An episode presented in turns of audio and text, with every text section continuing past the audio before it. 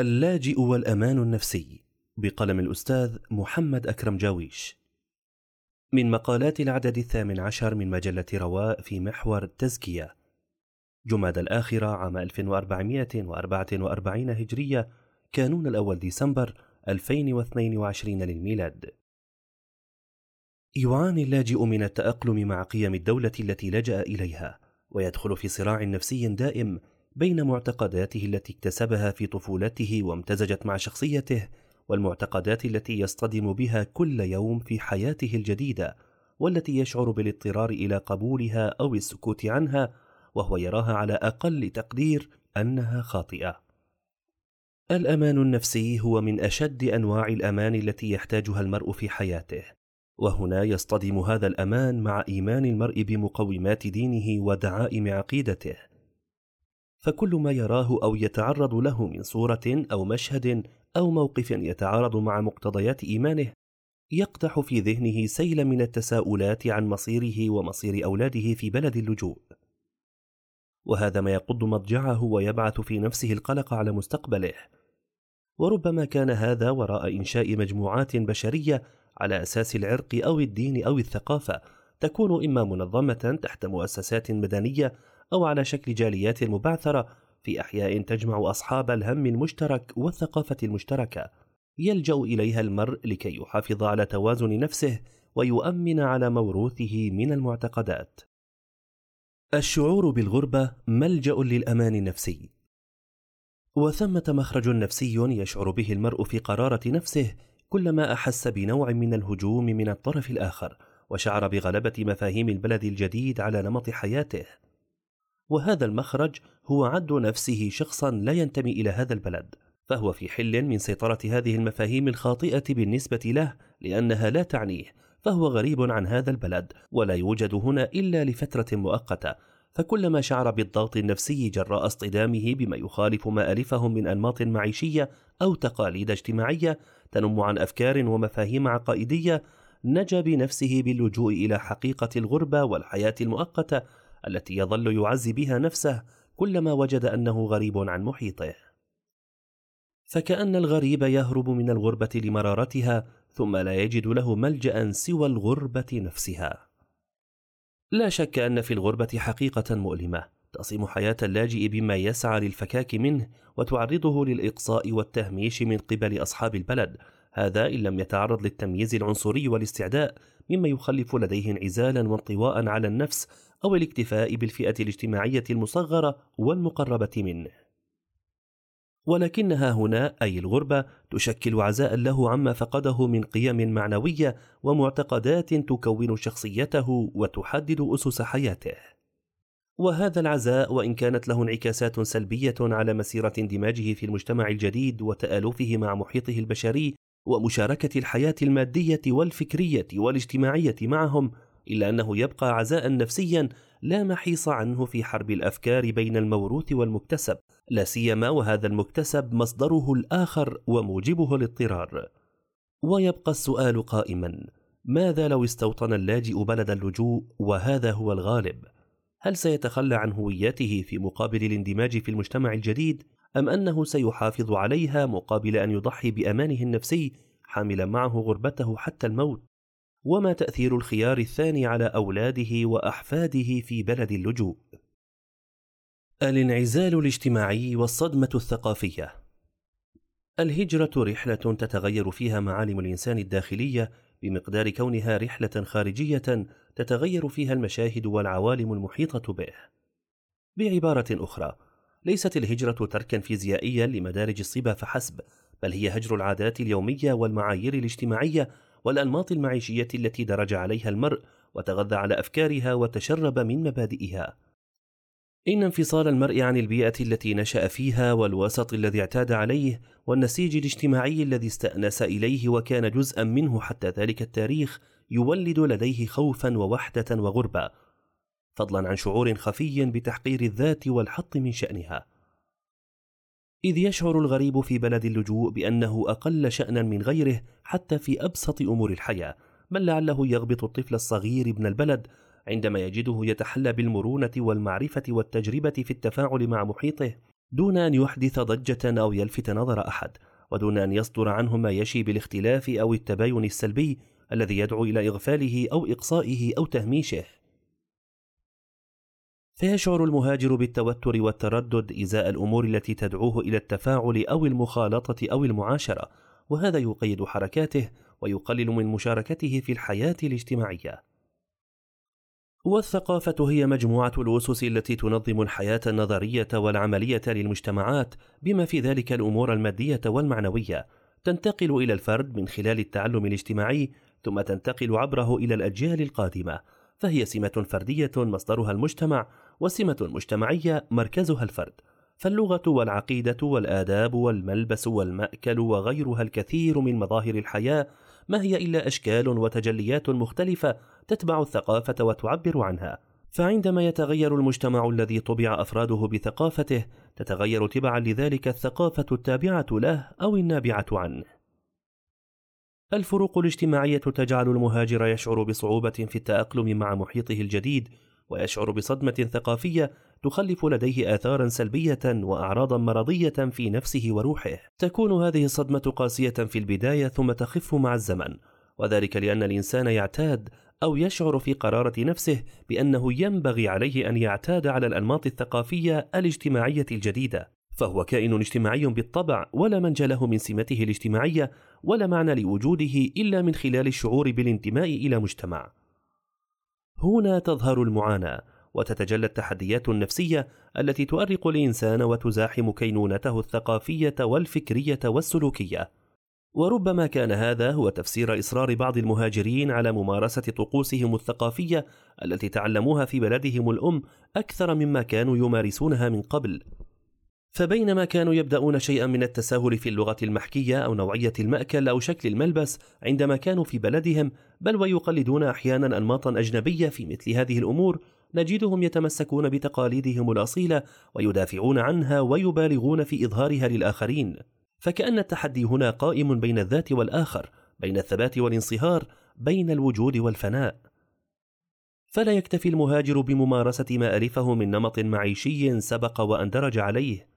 بل يشعر في أعماقه بأن ذاته مهددة من قبل غزاة الثقافة الأخرى وعليه أن يدافع عنها وإلا سيتلاشى وينقرض.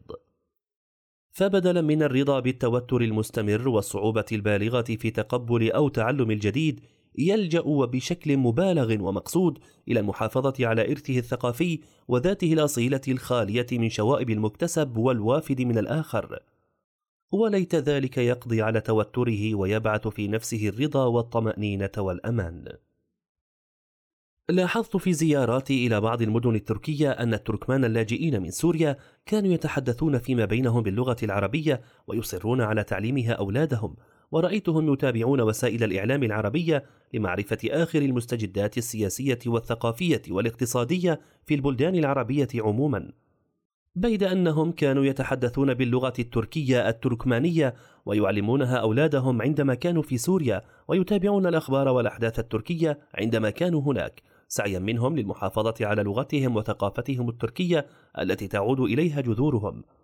فضلا عن الفضول الذي يحدو بهم على التعرف إلى الجار الذي تجمعهم به أصول ضاربة في القدم. فالصورة انعكست رأسا على عقب بمجرد حط رحالهم في تركيا باسم الهجرة أو اللجوء.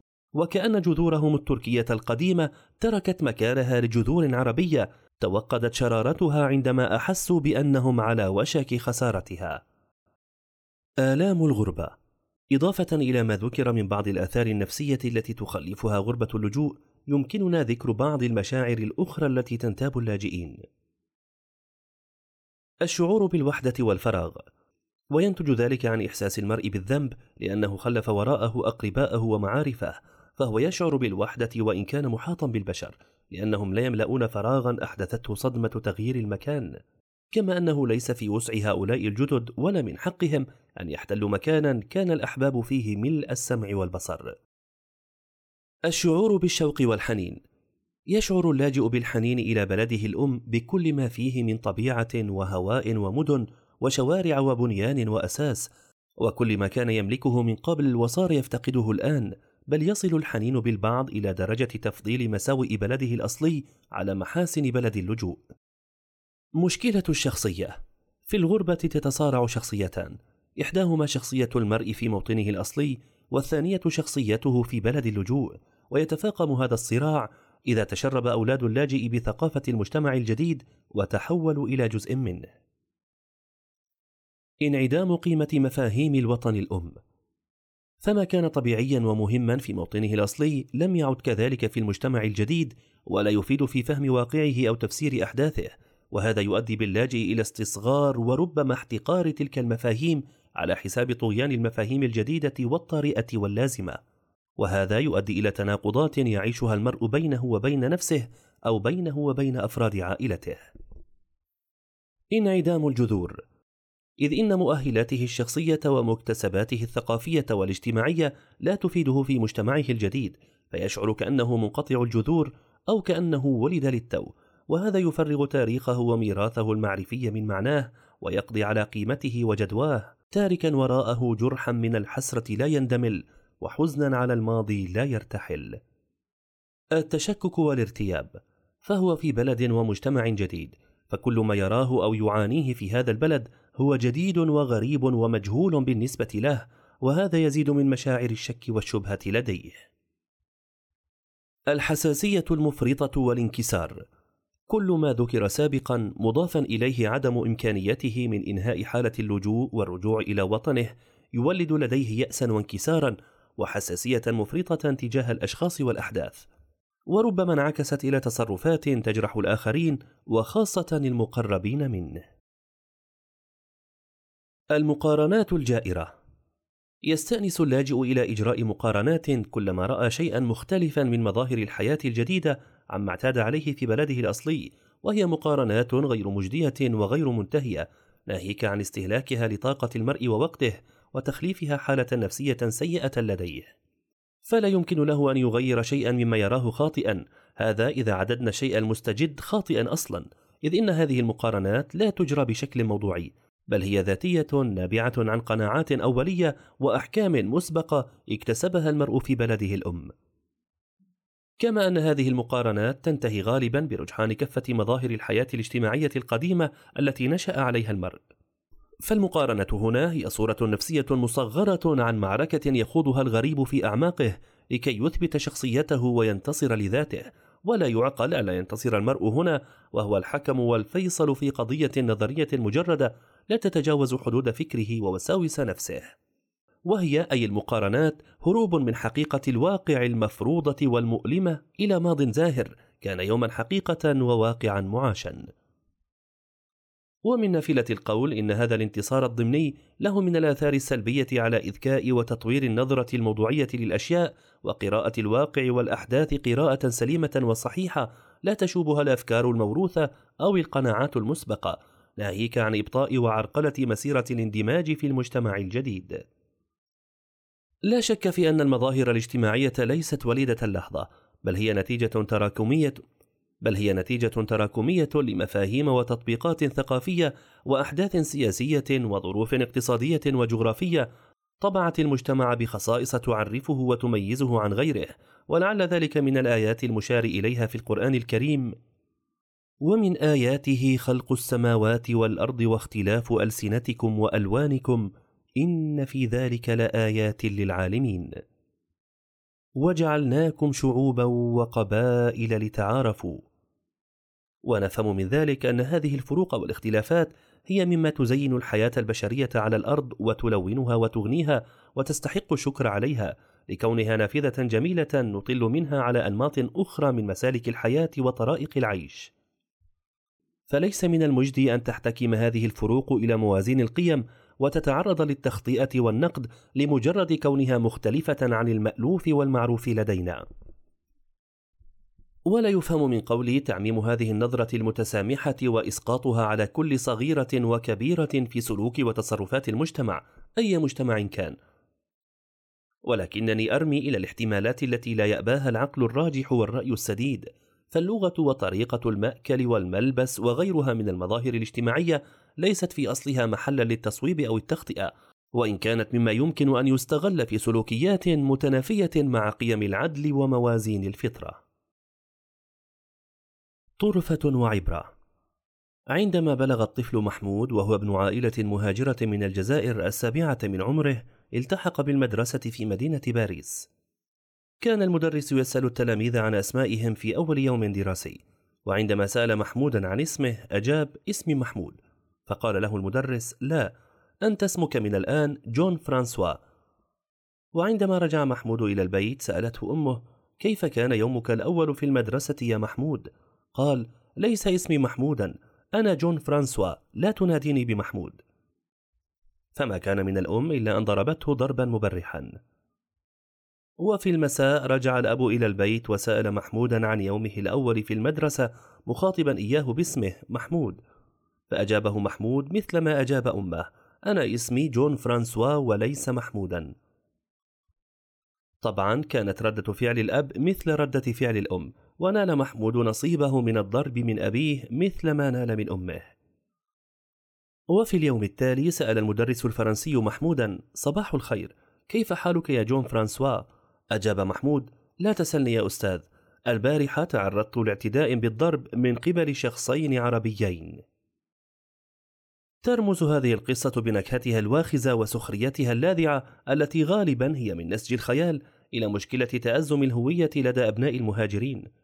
فلا يتوقع من الطفل أن يتحمل نبذ أقرانه ومعلميه وإقصاءهم له تحمل الكبار وهو لم تترسخ لديه مفاهيم الانتماء والهوية بعد. كما تحوي في طياتها إشارة إلى سياسة الصهر المتبعة في الغرب تجاه المهاجرين.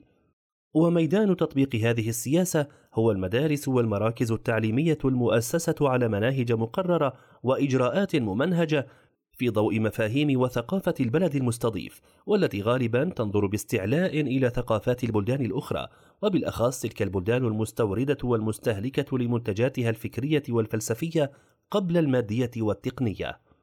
وأخطر زمان لتطبيق هذه السياسة هو المراحل الأولى من عمر الإنسان.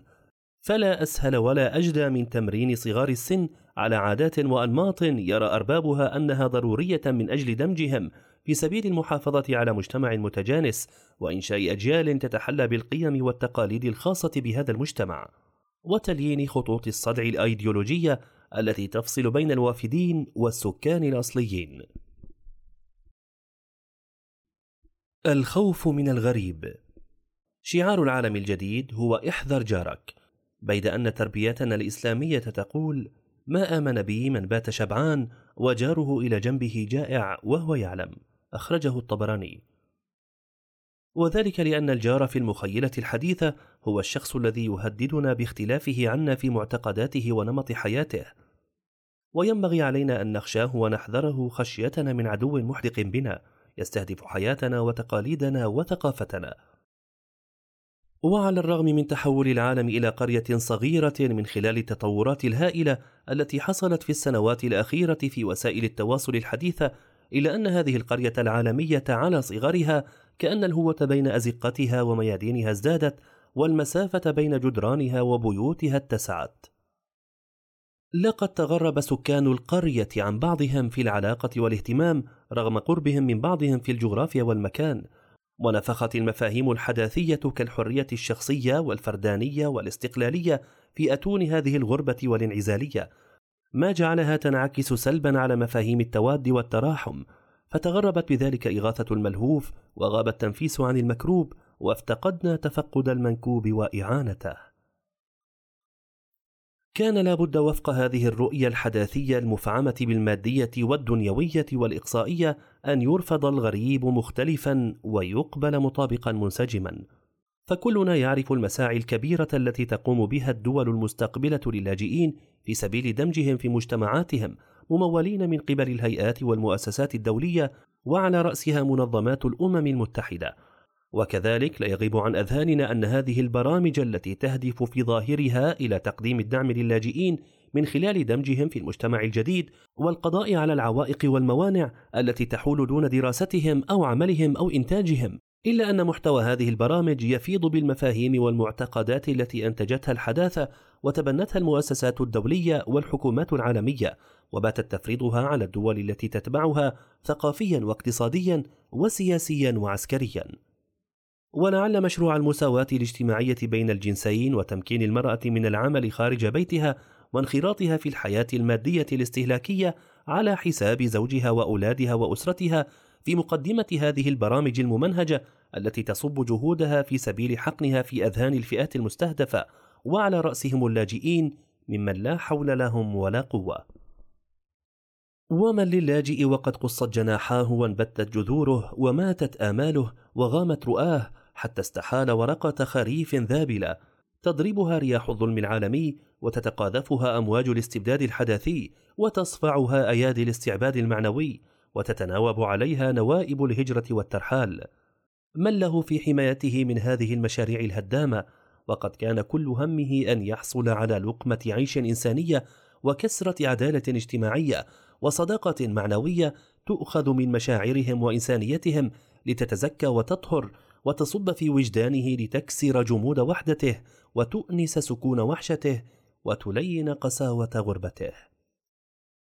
لا غرابة في أن يكون هذا شأن المجتمعات الغربية، ولن ترضى عنك اليهود ولا النصارى حتى تتبع ملتهم. لكن ماذا عن المجتمعات المسلمة في نظرتها وتعاملها مع اللاجئين المسلمين؟ الغربة فرصة للتغيير. اللجوء عملية اضطرارية وليست اختيارية، فلا يختار الإنسان أن يكون لاجئا إلا إذا أجبرته الظروف على ذلك، ولا يعقل أن يفضل اللجوء والهجرة والاغتراب على الوطن والسكن والاستقرار، لما في الغربة والهجرة من تحديات جسيمة حاولنا التلميح إلى بعضها في السطور السابقة. الأحداث السياسية والظروف الاجتماعية على مر العصور أجبرت الإنسان على ترك دياره وتحمل أعباء الهجرة والغربة بحثا عما ينشده من أمان أو رفاه أو غنى. وفي الغربة والترحال يطرأ بعض المتغيرات الاجتماعية والنفسية التي لها انعكاس واضح على حياة المرء في بلده الجديد. وكان لابد للإنسان حيال هذه المتغيرات من ردة فعل تصب في خانة البقاء والاستمرار بل وحتى الإصلاح والبناء والتطوير فكل متغير اجتماعي أو سياسي أو مادي فرصة لإعادة النظر في الماضي وتحسين الحاضر وبناء المستقبل. لذلك نجد كثيرا من الأشخاص المغمورين في بلدهم أصبحوا من المنتجين البنائين الفاعلين في الغربة فالظروف الاجتماعية الجديدة تفتق مواهب الإنسان التي قد تكون مطموسة في بلده الأصلي. فالإنسان عندما يولد وينشأ في محيط ما يتأقلم مع معطيات هذا المحيط غالبا بشكل سلبي مفعول ولا يسعى لتغييرها. بل يجتهد لكي يتحرك في الإطار المرسوم له مسبقا ويتحاشى الممنوع. فالظروف الاجتماعية والسياسية والمادية ناهيك عن القوانين المحلية تقيد حركاته ومهاراته وتفكيره فإذا تخلص الإنسان من هذه القيود مهدت أمامه الطريق للسير في سبيل تكوين ذاته الخالصة وتحقيق أهدافه البناءة إذ الغربة هنا هي فرصة للإنسان لكي يفكر خارج الصندوق. ومن ثم يحيل ثمار تفكيره إلى معطيات أكثر إنتاجا وأكثر نفعا. ولا ندعي أن بلاد اللجوء خالية من التعقيدات القانونية أو المقيدات الاجتماعية بل نرمي إلى أن مجرد تغير هذه القوانين هو فرصة لكي يفكر الإنسان من جديد في المسلمات والمتغيرات ويعيد تحديد موقعه منها. هذا فضلا عن الأمن والسلام الذي كان يعوزه المرء في بلده الأصلي ثم حازه في بلاد الغربة. فالحروب التي تعصف بالمجتمعات وتقضي على النسيج الاجتماعي تأتي على رأس الأسباب الداعية للهجرة. فإذا حط الإنسان رحاله في بلد آمن تحرر من الخوف على حياته أو حياة أسرته وبات تفكيره مصبا على إنشاء ما تهدم مستفيدا من مزايا المجتمع الجديد والظروف المستجدة التي كان يفتقدها قديما. ثم إن للترحال وتغيير المكان من الفوائد الجسيمة ما يضيق بنا المقام لذكرها جميعا ولكننا نجد في الأبيات التالية للإمام الشافعي إلماما بهذه المعاني واختصارا لهذه الفوائد. تغرب عن الأوطان في طلب العلا وسافر ففي الأسفار خمس فوائد تفرج هم واكتساب معيشة وعلم وآداب وصحبة ماجد. العاقبة للتقوى. الإنسان عدو ما يجهل كما يقولون. فإذا اجتمع العالم بمفاهيمه الحداثية وبرامجه الأنانية على استعداء الغريب واللاجئ كان لابد للاجئ من أن يسعى لكسر حدة هذه العداوة ويقلل من تأثيرها على حياته وأمانه النفسي. فإذا تعلم اللاجئ لغة بلد اللجوء وتأقلم مع ثقافته دون التفريط بمبادئه ومعتقداته تخطى بذلك جدار الغربة والوحدة وأسس جسرا للتواصل والتفاهم مع المجتمع الجديد ولعل ذلك يذيب جليد التقارب بينه وبين الآخرين ويقضي على كآبة التردد والتوتر لديه ويأخذ بيده إلى المشاركة في الحياة الاجتماعية منطلقا من إيمانه بوظيفته الأزلية في إحياء الأرض وإعمارها بالخير والبر والنفع. فالآمال ما زالت منعقدة على أصالة الرحمة والمودة في نفوس بني البشر، ولن نعدم أصحاب الرأي السديد والعقل الراجح ممن لم يغتربوا عن حقيقة خلقهم ونداء فطرتهم، مهما طغت وساوس الظلم والعدوان وعلت رايات البغي والطغيان. فالخير أصل والشر زائل، وليس أجدى في ترسيخ هذا المفهوم في أذهان المظلومين وبعث الأمل والتفاؤل في نفوسهم من الإيمان بالله ووعده لا تدري لعل الله يحدث بعد ذلك أمرا والعاقبة للمتقين. مجلة رواء تروي ظما المعرفة.